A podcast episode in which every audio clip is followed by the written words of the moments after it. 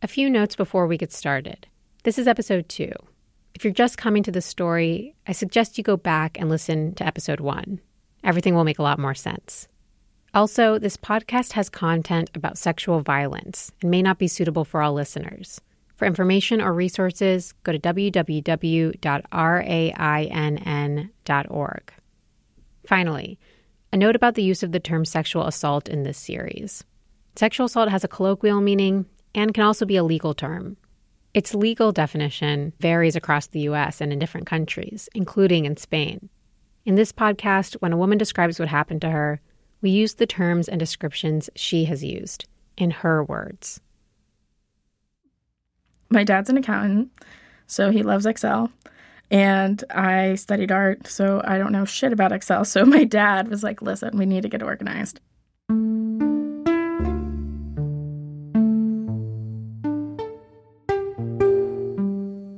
For the last two years, Gabrielle Vega has been trying to send the man she says raped her to prison. The women come to me, and then my dad created this Excel sheet and basically broke it down by category, date, location, name, current location, description, case status. Spreadsheets are for accountants or data scientists for keeping track of financial figures like budgets, taxes, billing. Submitted to police, prepared police report. Just like this absurd sheet he created. For Gabrielle, spreadsheets are for keeping track of all the women she believes can help her bring Manuel Blanco Vela to justice.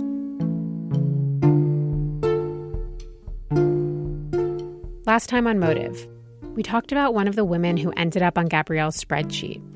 She's number 15, highlighted in red. She's the only woman who can't tell us what happened to her. I don't know how to say this, but Lauren's dead. It was just like time stopped and nothing else mattered anymore. They thought it was just a bad luck of an American student in Spain, and she had an accident. In 2015, Lauren Bajorek fell off of Manuel's apartment balcony and died.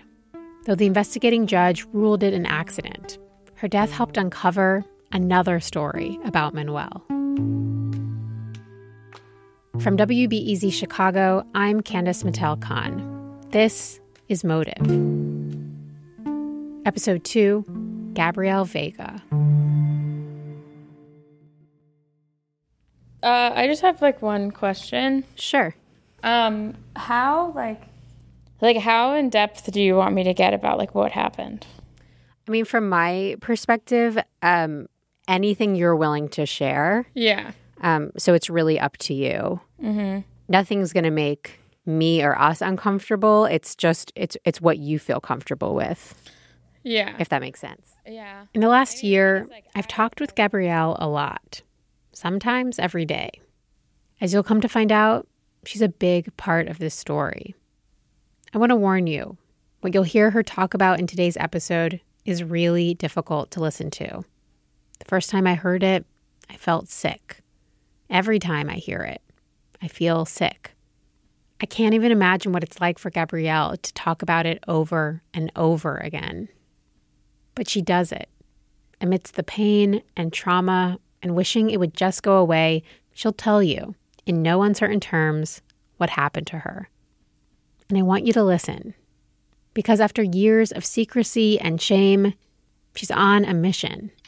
She's determined to find justice. It should have been Gabrielle's first year of college.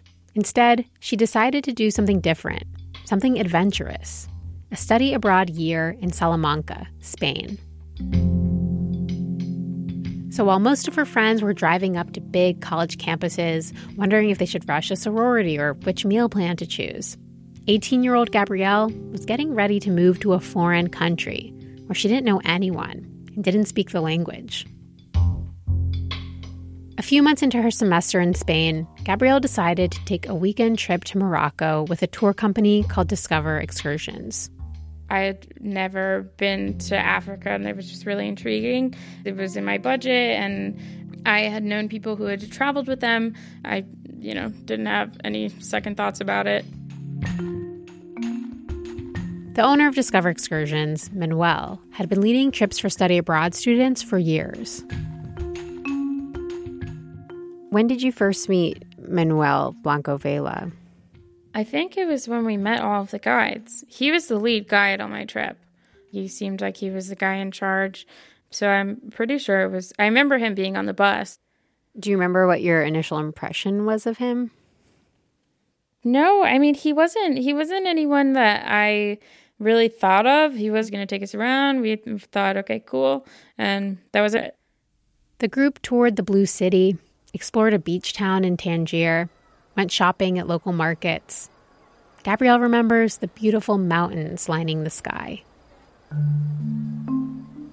On the last night of the trip, Gabrielle and the two women she was rooming with went to the hotel rooftop bar. You could see the water from there, and it was pretty dark in the bar. It, I think it had like green lights. It was a nicer kind of setting. I think I might have smoked a cigarette on the balcony. I had a Heineken with my roommates, and then we went back to the bar to get another drink. And I remember that's when Manuel kind of popped up. He was super friendly I don't remember what he said to us, but it was just casual conversation. He was very attentive to all of us and you know was like oh why don't we go like hang out like we could go to your room and just like i'll get champagne and we can all just drink and hang and we all went to the room gabrielle says manuel got a bottle of champagne and poured glasses for everyone. Soon she says he started acting strange. And it seemed like as the champagne came to the room, like it he he became like super fixated on like these games that he wanted to play. And it was like he he he he immediately became like super sexual. He started asking us how many people we'd slept with like in a, a truth or dare and I remember he asked us to switch shirts. Gabrielle said she didn't want to play. She kept her shirt on. But after those games, I remember he took off his pants and his shirt and, you know, sat in the bed and took a pillow and put it over him, which was weird. And it was just getting weird, but it was also just like, I don't know if he was just getting comfortable and I didn't, like, it just, it never crossed my mind that this was like a dangerous situation. Gabrielle was with two other women. She wasn't alone. She kind of just thought it was a weird encounter with someone from a different country. At this point, Gabrielle says she had had a single glass of champagne plus the Heineken from back at the bar. He poured us another glass of champagne and I I don't even I don't even know if I finished it, but I just started to get really tired and there was a cot and I got up from the bed and went to the cot and I passed out. I completely fell asleep, like dead sleep. Gabrielle says this dead sleep was unlike anything she had ever experienced. I don't know how much time passed. I have no idea. But I woke up. Um, when I woke up, I was kind of like in this like haze. I felt like it was like I hadn't slept in weeks. It was like this pure kind of exhaustion. I remember getting up and kind of just like putting my hand against the wall and finding my way to the bathroom. And I sat on the toilet. When you sit on the toilet, it's facing the door. And I remember like almost immediately the door flew open and I just remember his crotch coming towards me and him putting himself in my mouth and then hitting me. I don't know how long after that. And I fell to the ground and that's all I remember from it. The next morning, um, the next morning I woke up and I felt horrible. I felt I felt like like sick or just out of it. I don't know what it was and I felt like I was in pain. And my roommates were asleep and I was in the cot again and I was in my clothes that I was wearing the night before and I was just so confused. Gabrielle says Manuel was gone. She looked down and saw bruises on her knees. She was sore. I just remember being humiliated and petrified. I didn't know what the hell was going on. Gabrielle couldn't think straight. It was like she had drunk two bottles of whiskey the night before. Her head cloudy, her heart pounding. She didn't have the energy or the time to process what was going on. The bus was leaving to take them back to Salamanca. She needed to pack up. She gathered her things and rushed down to the lobby where the other students were waiting to board the bus. She found somewhere to sit down. And I remember I closed my eyes and the first thing that came to me was that that flashback of him opening the door and putting himself in my mouth and I like immediately thought I was going to throw up. We put our stuff in the bus and Manuel was waiting at the door of the bus as we all walked in and he just like looked over my head and never acknowledged that I was the person again.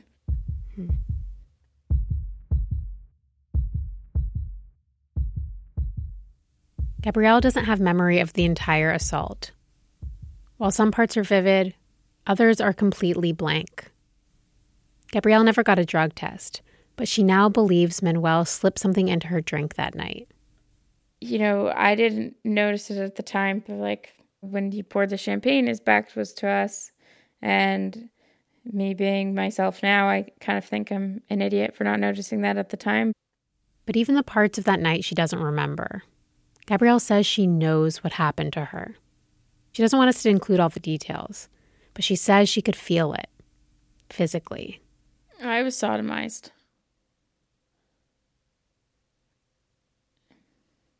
And I was raped. To put it frankly. And he was violent.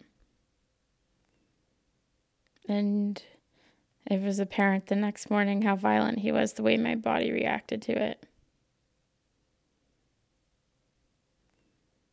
The weird thing about it is that I kind of just went on with my day.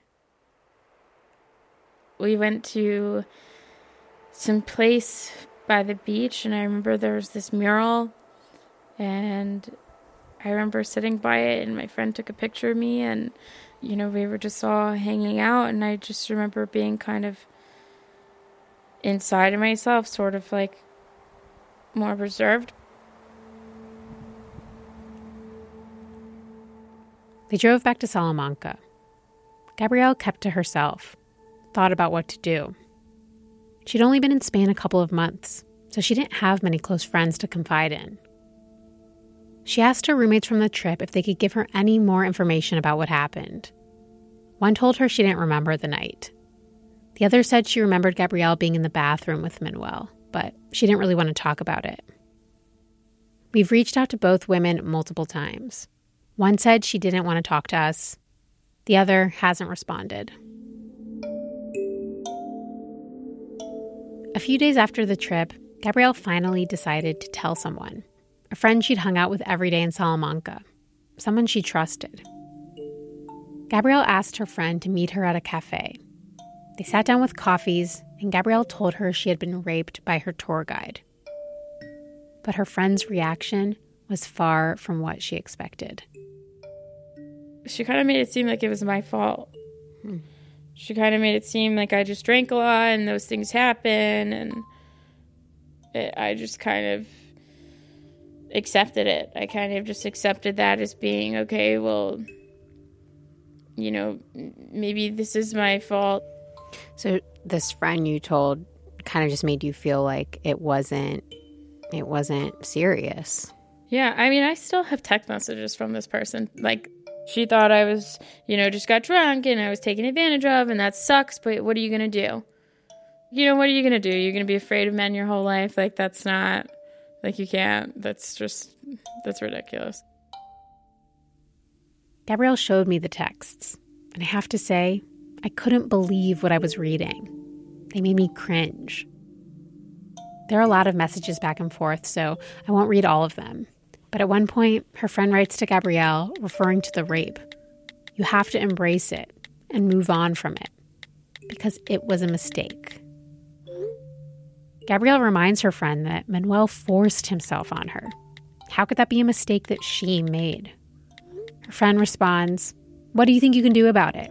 Press charges? Never will happen. Gabrielle tells her friend that she feels helpless. Her friend writes back, Gabby, it's over with. Let it pass and stop thinking about it. I was looking for her for guidance. She was like a couple years older than me. She lived there for a year before. And to be told that, I was like, all right, well, I just need to kind of just get over it. And I just, I think after that, I just repressed it. Had you thought at all about maybe going to the police or filing a police report? Never. I never once thought of going to the police. That didn't even cross my mind. Hmm. Why? I don't know. That's like honestly the million dollar question. Um, I was just scared. I I didn't even think about it. You know, like uh, maybe if I was in the United States and that happened to me, maybe I would have gone. But I just didn't even know how to handle that situation. You know, there's no like playbook, and it's just I think I was just trying to survive it, and I didn't think that the police were going to help me. I didn't even know how to say the word rape in Spanish. Like, how far was I going to get with this, you know? And after being told, like, okay, this is probably your fault, you know, we don't know how seriously rape is taken here by the police, like, that's it just, it was not an option for me, pretty much. I didn't think about it, I didn't consider it. And you didn't tell your host family either. No, I, I didn't have the words and Gabrielle wouldn't have the words for it, in Spanish or in English, for a long time. I just kind of shut up after that. Until years later, something happens that makes Gabrielle feel she has no choice but to speak up. That's next.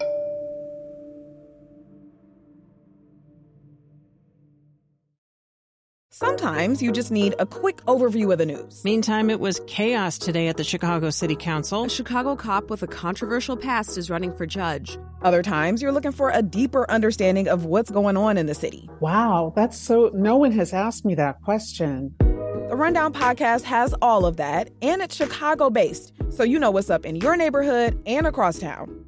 Listen to The Rundown wherever you get your podcasts or at wbez.org slash rundown.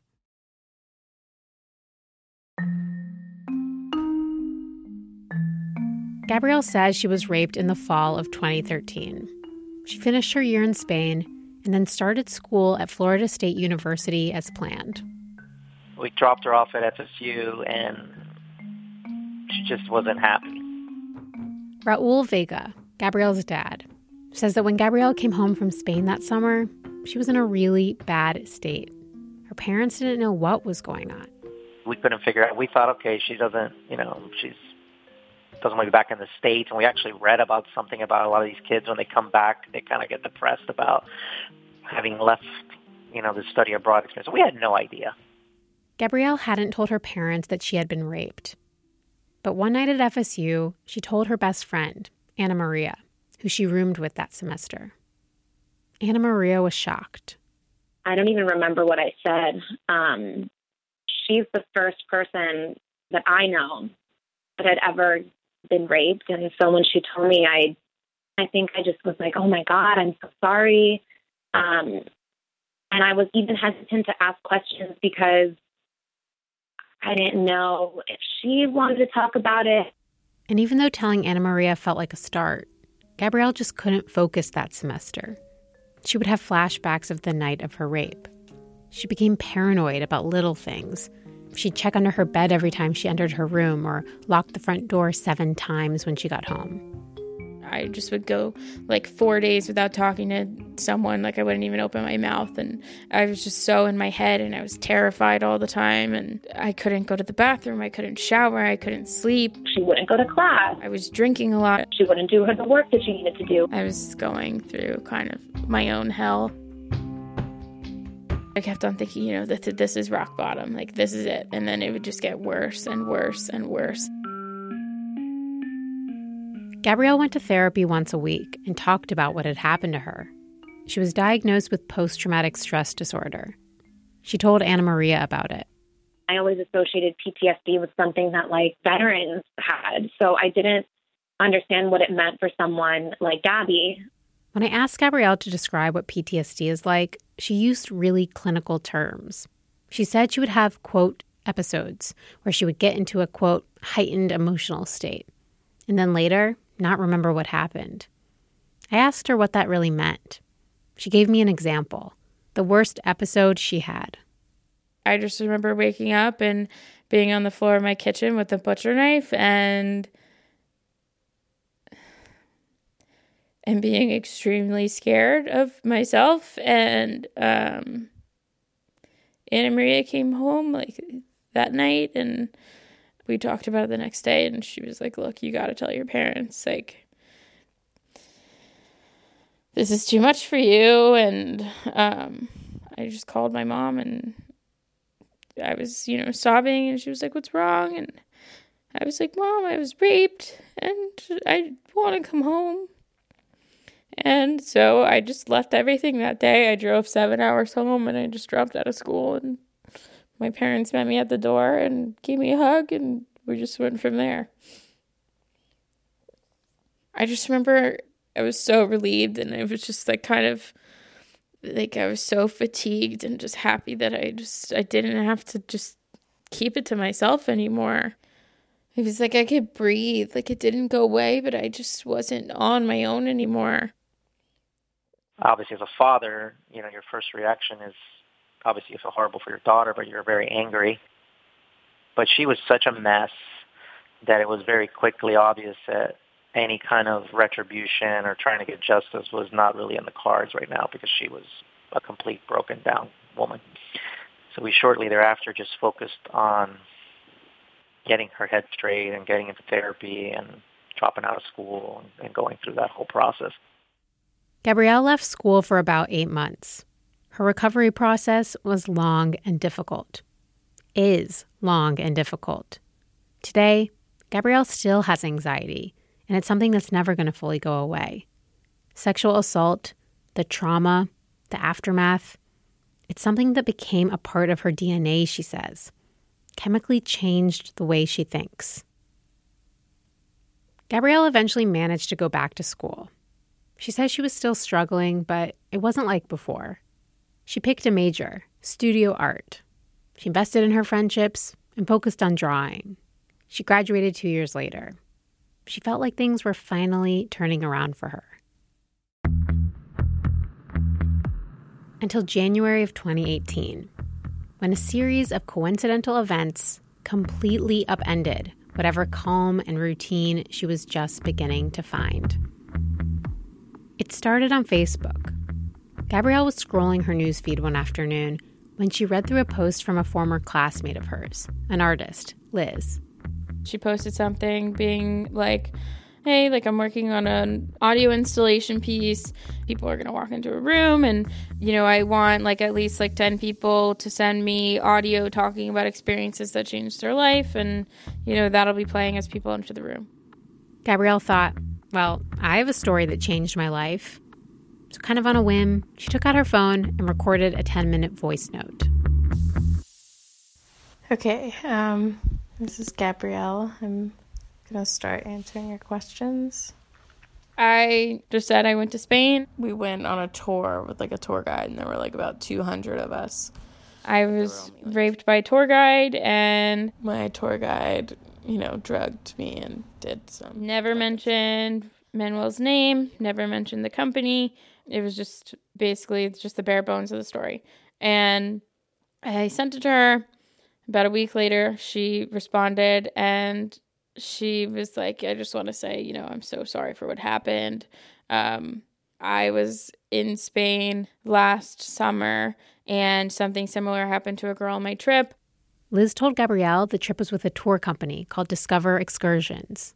And I remember I was at the art store back in South Florida and I like immediately went white, I started panicking and I texted her back and I was like, um, is his name Manuel? And she was like, holy shit. And we sent each other pictures of him and it was him. And I kind of just lost it. Gabrielle got in touch with the woman from Liz's trip to ask her what happened. She wasn't raped by Manuel, But she said that on one of his trips, he'd tried to kiss her and push her onto the bed, that she'd felt unsafe with him.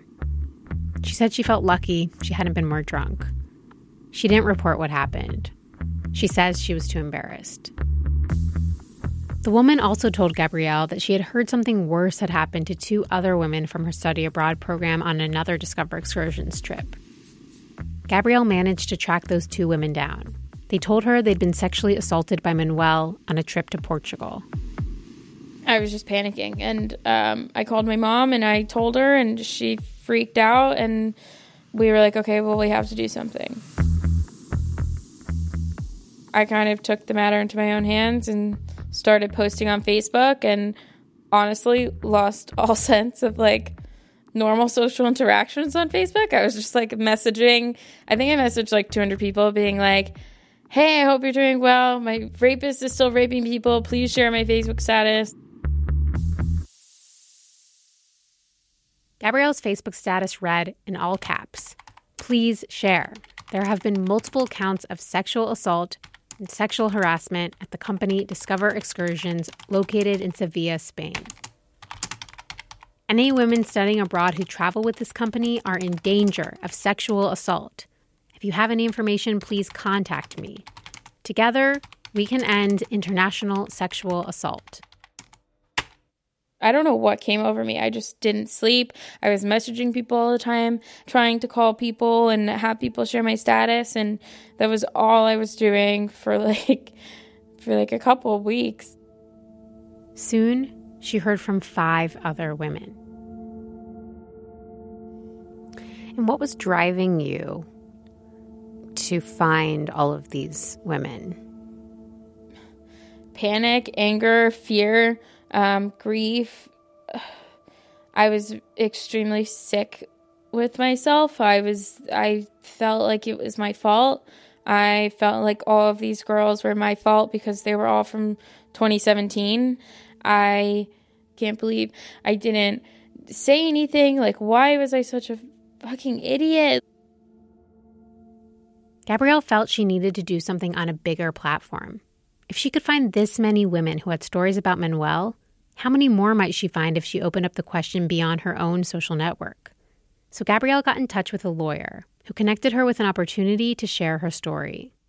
Going on a national television show, no matter how daunting it is, it, it like my story and myself it doesn't it doesn't matter at this point. It's like I need to find as many women as I can because I need to know how long this has been going on and I I I just need to find women. That was just my goal. I needed to find them.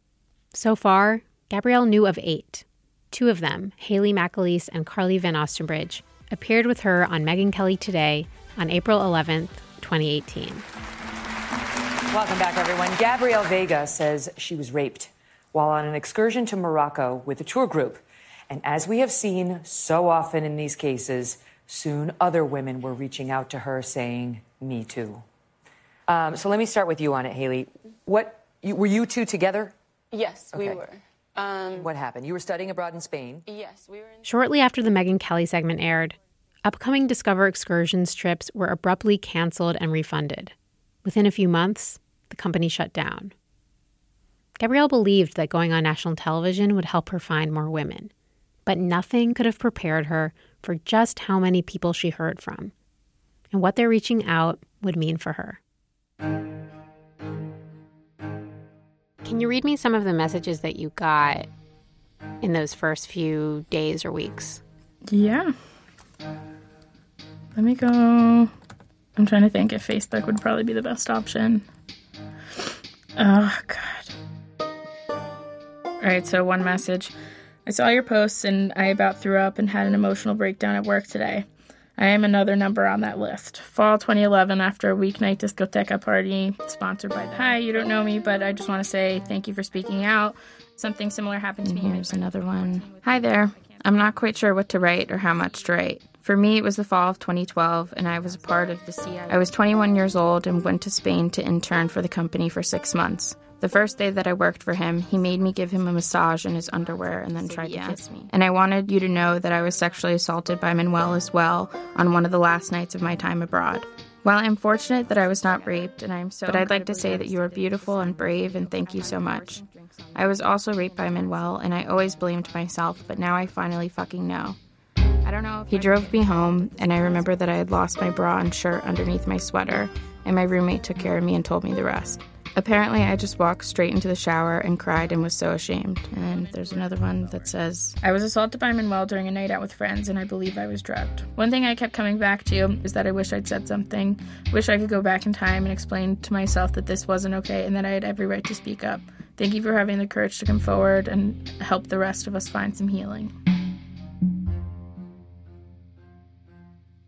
So you can get you understand where I get an email like that and I just feel like I need to like take them under me and like help them. Yeah, H- how did it make you feel receiving that message?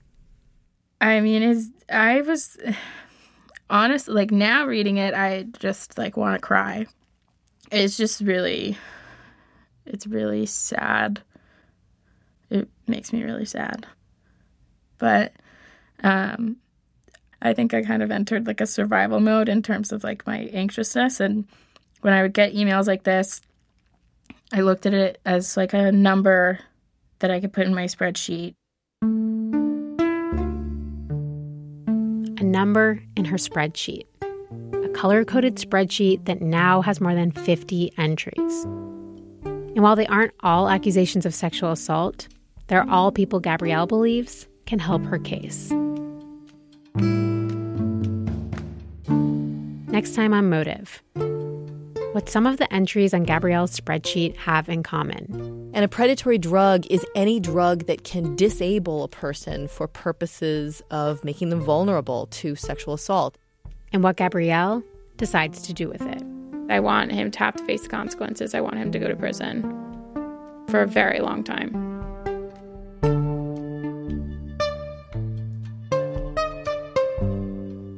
If you have information about this story, you can email us at motive at wbez.org.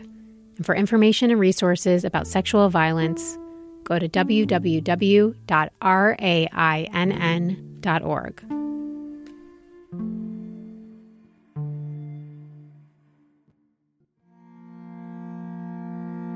Motive is a production of WBEZ Chicago. The show is produced by me, Candice Mattel Khan. The editor is Alexandra Solomon.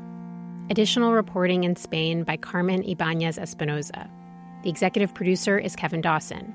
Our intern is Bia Medias. This episode was mixed by Shelley Steffens and Colin McNulty. Thanks to the listeners whose financial support of WBEZ made this podcast possible.